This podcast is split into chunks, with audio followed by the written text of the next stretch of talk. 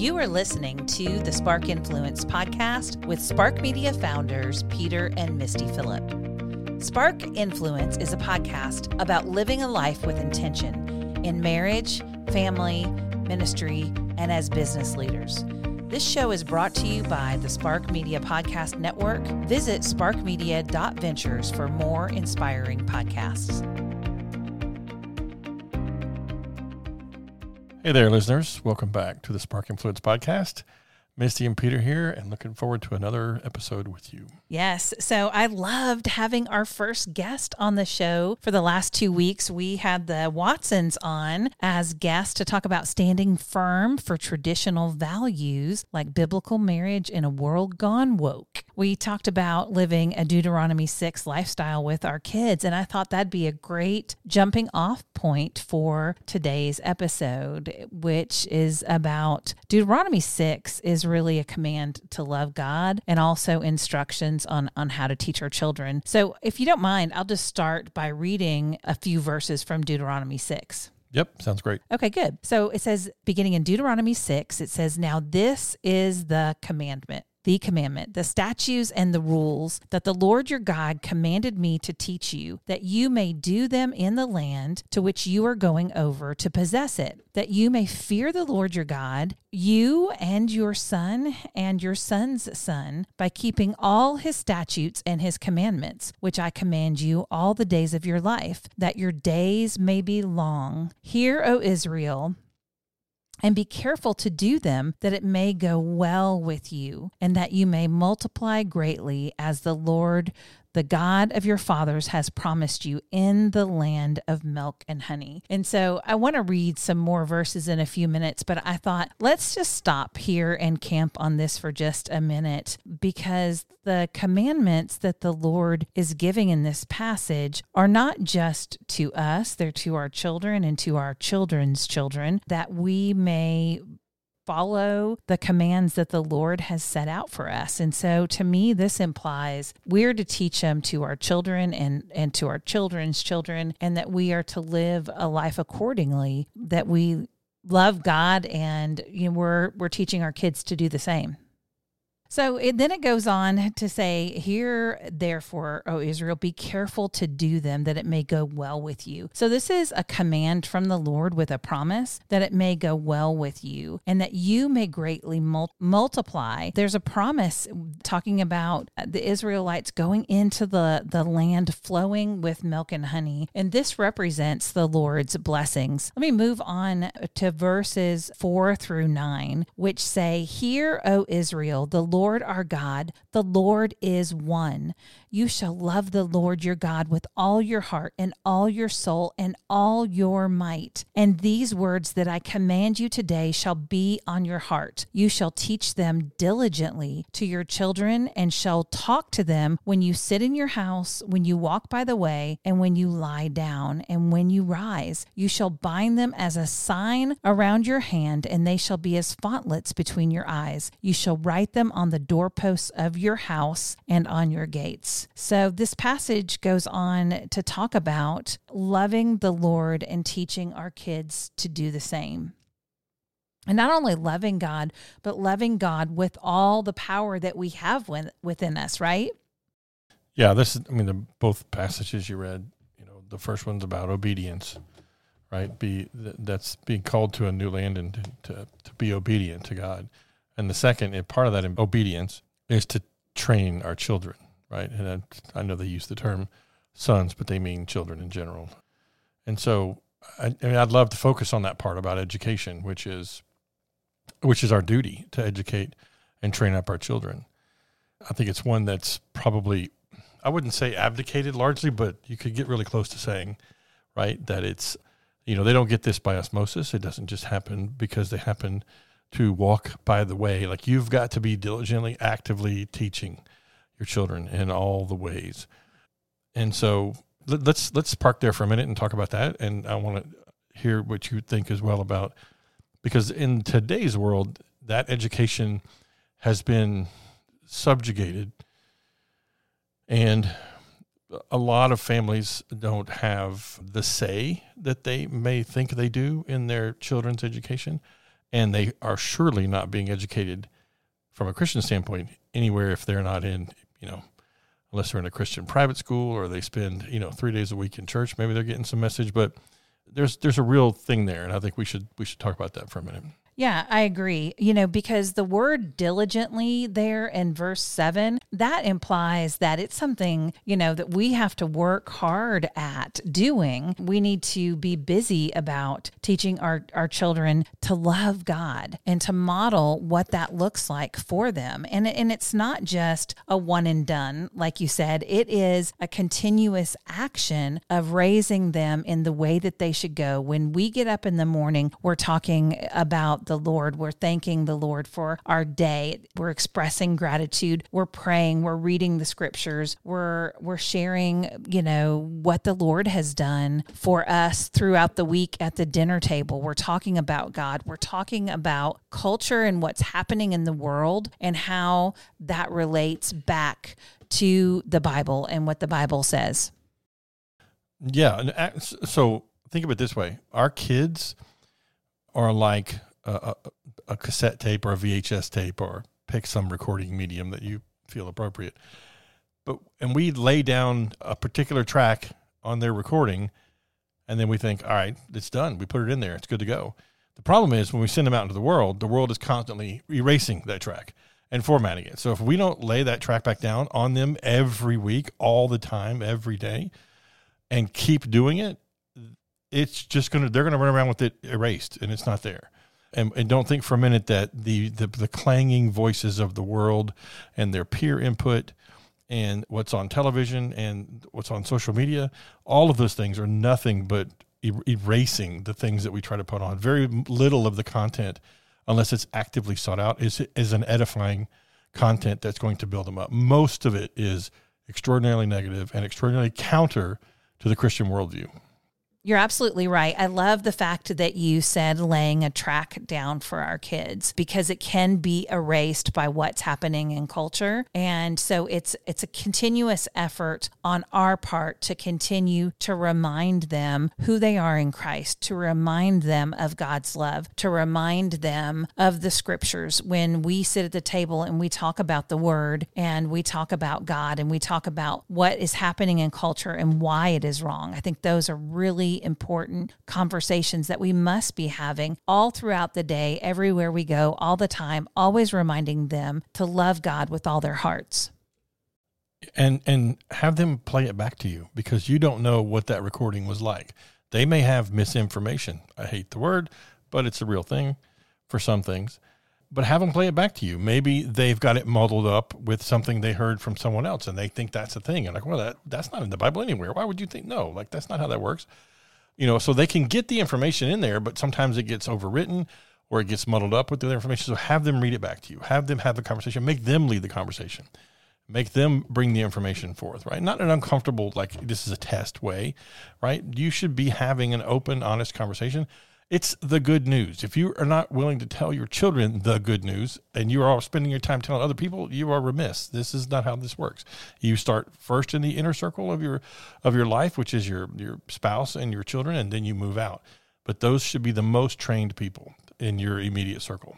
Absolutely. And I think you're right. The the world I believe is becoming a lot more black and white. You were either on the side of good or you were on the side of evil. So in in times past, maybe you could send your kids to school and you didn't have to be concerned about what they were learning because you know that they were being educated and more and more of what we are seeing in today's school system and we're not this is not a blanket a statement. I just this is a generalization but you have to know what your kids are being taught and you can't take for granted that they're not that these ideologies are not being slipped into their education in ways. So I love the fact that when when even when you were in school, you would come home from school and your mom would sit you down at the table and you and your brother and y'all would have a snack that she would have prepared for you and she would talk to you about your day. And I think that's really what you're saying is you you really need to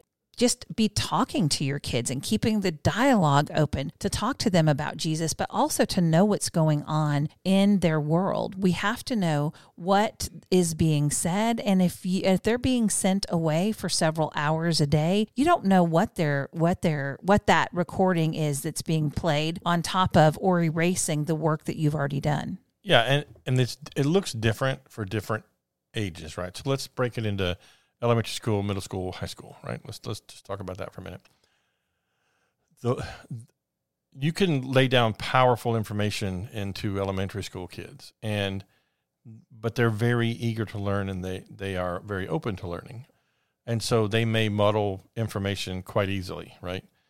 Middle school, whole different ball game. That's you could just that's a that's the trouble period. That's the tough years, uh, as most parents will tell you and that's they start seeking they're seeking information there. So if you're not filling it in for them, someone else will, and it's going to be another bit of information. But they're also starting to process the world at that time. I can think before that in the elementary age, you know, that's a time, like you said, they're sponges. They're they're taking in all of the information, and then by the time they get into that junior high stage, they're starting to question, like, what do I do with all of this information? Yeah, that's like the early, they're trying to make connections, yeah, right? And high school is sort of the evolution of that, where they try to start really forming an identity. Like they're going to self identify as as a teenager who is, you know, I am smart and I can do this thing and I can drive and all these. The world opens up vastly. Usually in high school is when your world kind of blows open. But I say those three categories to say there was a time where it was not questioned that you as the parent had the final say, authority, and best interests of your child. It has evolved now to that parents are being questioned with stupid things like, well, do you have a teaching degree? What, who are you? How are you to know what's best for your child?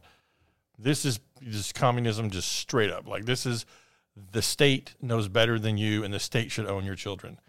You, if you encounter that, you should run from that as fast as possible. That is a destroyer. That is a killer, literally. You get your kids out of that school and you put them somewhere else, or you homeschool them, because the only way you will get any real information into them that will stick and that will enlighten them and edify them and and structure them in a way that's they can stand alone and against the onslaught that happens in the real world is if you are the you are the purveyor of that message. Absolutely um, you're absolutely right because you do you remember when our middle son Connor was going to go to the special education program for preschoolers because of all of the learning disabilities that he, that he had. He was born with club feet and the first doctor cast him too tight. He almost lost his legs. And then we spent the next year of his life in and out of the hospital with surgeries and illness and all the different things that happened. Then he got grand mal seizures, and that's part of a much longer story. But he was sick a lot. And so he was very delayed. So we looked at the school system about putting him in for education. And you practically had to hold me back across the table yeah. at this lady who told me that, you know, it wasn't my job to educate the, my son and that they were going to do everything. And no, they said she's her words were, "We will decide what is best for your son, and we will tell you what we're going to do." Yeah. And I was like, "You can leave now. Like we're done." Because it's this is the early days. This is a long time. This is the early days of homeschooling, man. Like this was. But ultimately, it's our job as yes. the parents. We're the ones who will stand before the Lord for everything to be accountable for everything that we've done in our lives. And the Bible tells us that children are a blessing and that they are arrows in our quiver. And so we are to to sharpen those arrows. And Ultimately, though, we're responsible to God for what we have done with our children, good or bad or indifferent. Yeah. yeah, childhood is like baking a cake. There's a point where it's you can still add ingredients and the batter's not ready yet, but once you put them in the oven and start cooking them, you can't go add things when they're when it's done. You don't take it out and go, "Wow, I should have swirled chocolate through that." Well, it's a little late for that now. Kids are the same way, right? You you need to get the information into them, spend the time with them. It's a glorious thing. Spend time with them, enjoy them and they just get better with age. They get more fun. They get more engaging. Then you can have more adult conversations, and it's just a, a, an amazing thing, right? And we, you created as a couple, you created these beings. Like it's insane. You did all the work. I mean, you grew them. You know, and and and and that's that's just a, a wondrous thing in, in its own right. But they're a joy, right? Children are a joy, and to, to abdicate them to someone else to make them a way that you think you might like, that's a risky that's a risky thing, because unless that other person is exactly like you and believes like you, they're not going to make them like you.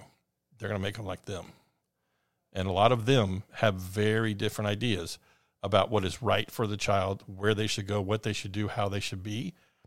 And it, I guarantee you, will, will not very seldomly align with your Christian worldview.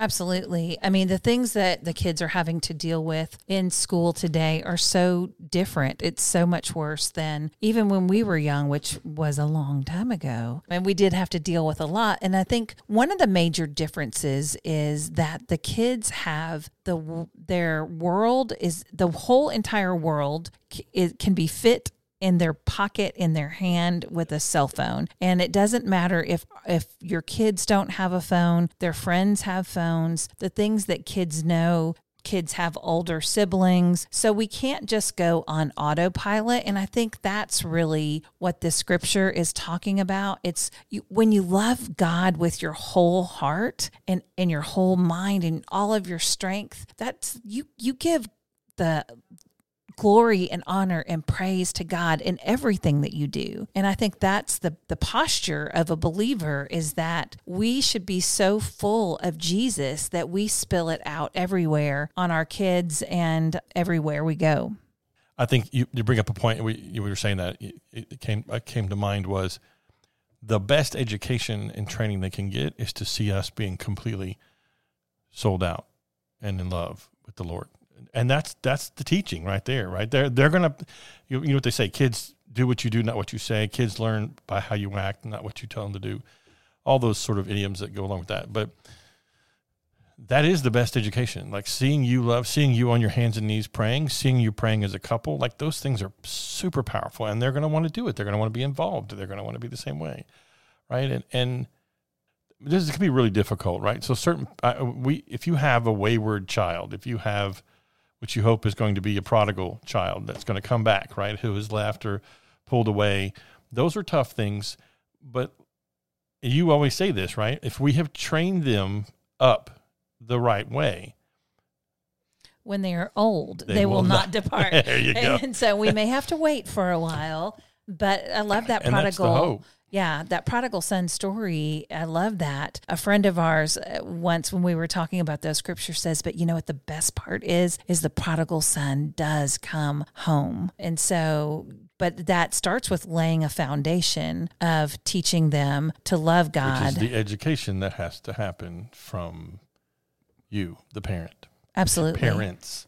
Parents. Right together because and that kind of if we roll it all the way back, we went pretty far forward there, like a little fast forward part, but it's the education eh, part that we're talking about. But if we are to obey and do what the Lord commands, which is the first part of that scripture, the second part being to educate and train them up, right? Then if they are a prodigal, the reason they come back is because of what was done before. Right. Right. Right. Laying that firm foundation. Absolutely. And it, it is it is it is a struggle. It's far more difficult today I think than it was. Like so, like you said a minute ago, they have the world in their hands, which a one is making them remarkably stupider because they don't memorize anything; they just look it up, and they don't commit things to memory. The second is it's also terribly evil because it never forgets. The internet never forgets anything, and it's always there. So mess ups and mistakes that could just be part of growing up and being awkward and just being kind of stupid about stuff and and we have plenty of those in our past, and they are lost to the ether. Like they'll never be known again, except for the Lord. Thank you, Lord. Thank you, Lord. But kids today don't. I mean, it's forever and permanent and instant and everywhere, right? And that is the crushing weight for uh, really think back to just being an awkward fourteen year old, and just you're so worried that you had a pimple on your cheek, like the world was crashing down because there was a pimple and you had to go to school, right? Simple, stupid stuff like that, right? Now it's it's they do horrible, you know, pranks on each other and and it's forever and it's out there forever. And that's really hard. So I, I think understanding that there's different pressures because I can be the whole purveyor of just, you know, that's not how I did it. You know, never heard that come out of my mouth before, but it's a different world. It's a, it's an entirely different world than what we grew up in. And so being very aware of that and understanding that the pressures are different. The communication is faster and more coarse than it used to be. And there's expectations that are different for, for like the, the, the maturity expectations rolled way far back because now like nine year olds are seeing pornography. Like this is just insane.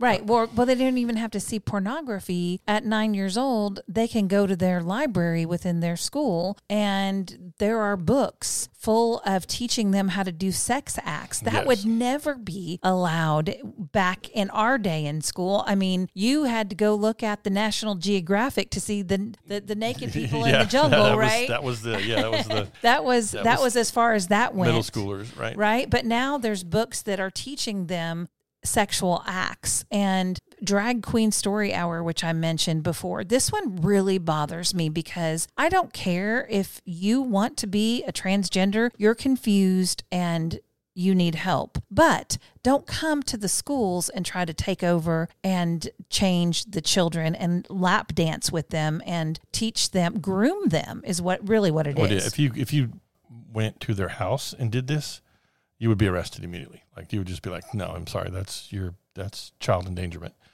That's we could do an entire episode on that because it, they're trying to change the narrative. This is, I say this all the time.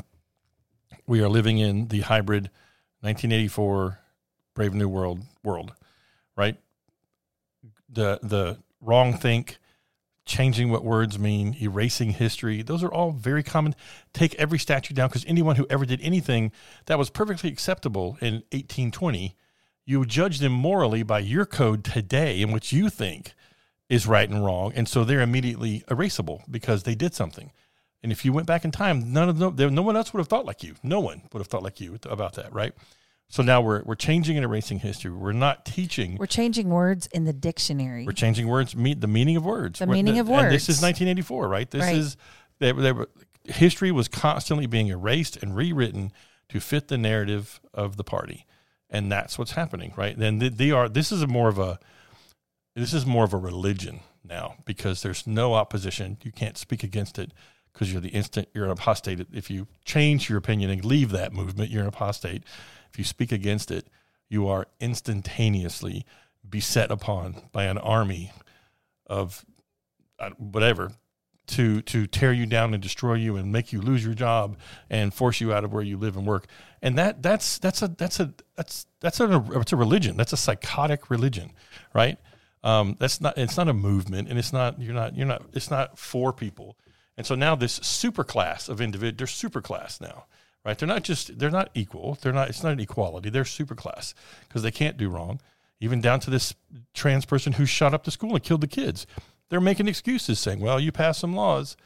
And so, you know, they're going to respond. That they're making excuses for this person slaughtering children, right? And that's what's happening every day uh, in the respect of what's being taught and educated to our children are those things all the time. So if you think your dinner conversation doesn't matter and your training and teaching doesn't matter, you are sorely mistaken. It matters more than anything if you want to keep and capture your children's hearts. Absolutely. And I want to mm, kind of go back on and say something here about you you mentioned two books, Brave New World and 1984, and I just want to take this moment to say teach your children to read, teach them to love to read and they will be able Amen. to teach themselves Amen. anything. One of the things that I did during our homeschooling years, you said to me, I will never tell you no to books. And there was a thought that I had back in that time with everything being on the internet what if they're and we, we've we've become so reliant on it that what if they're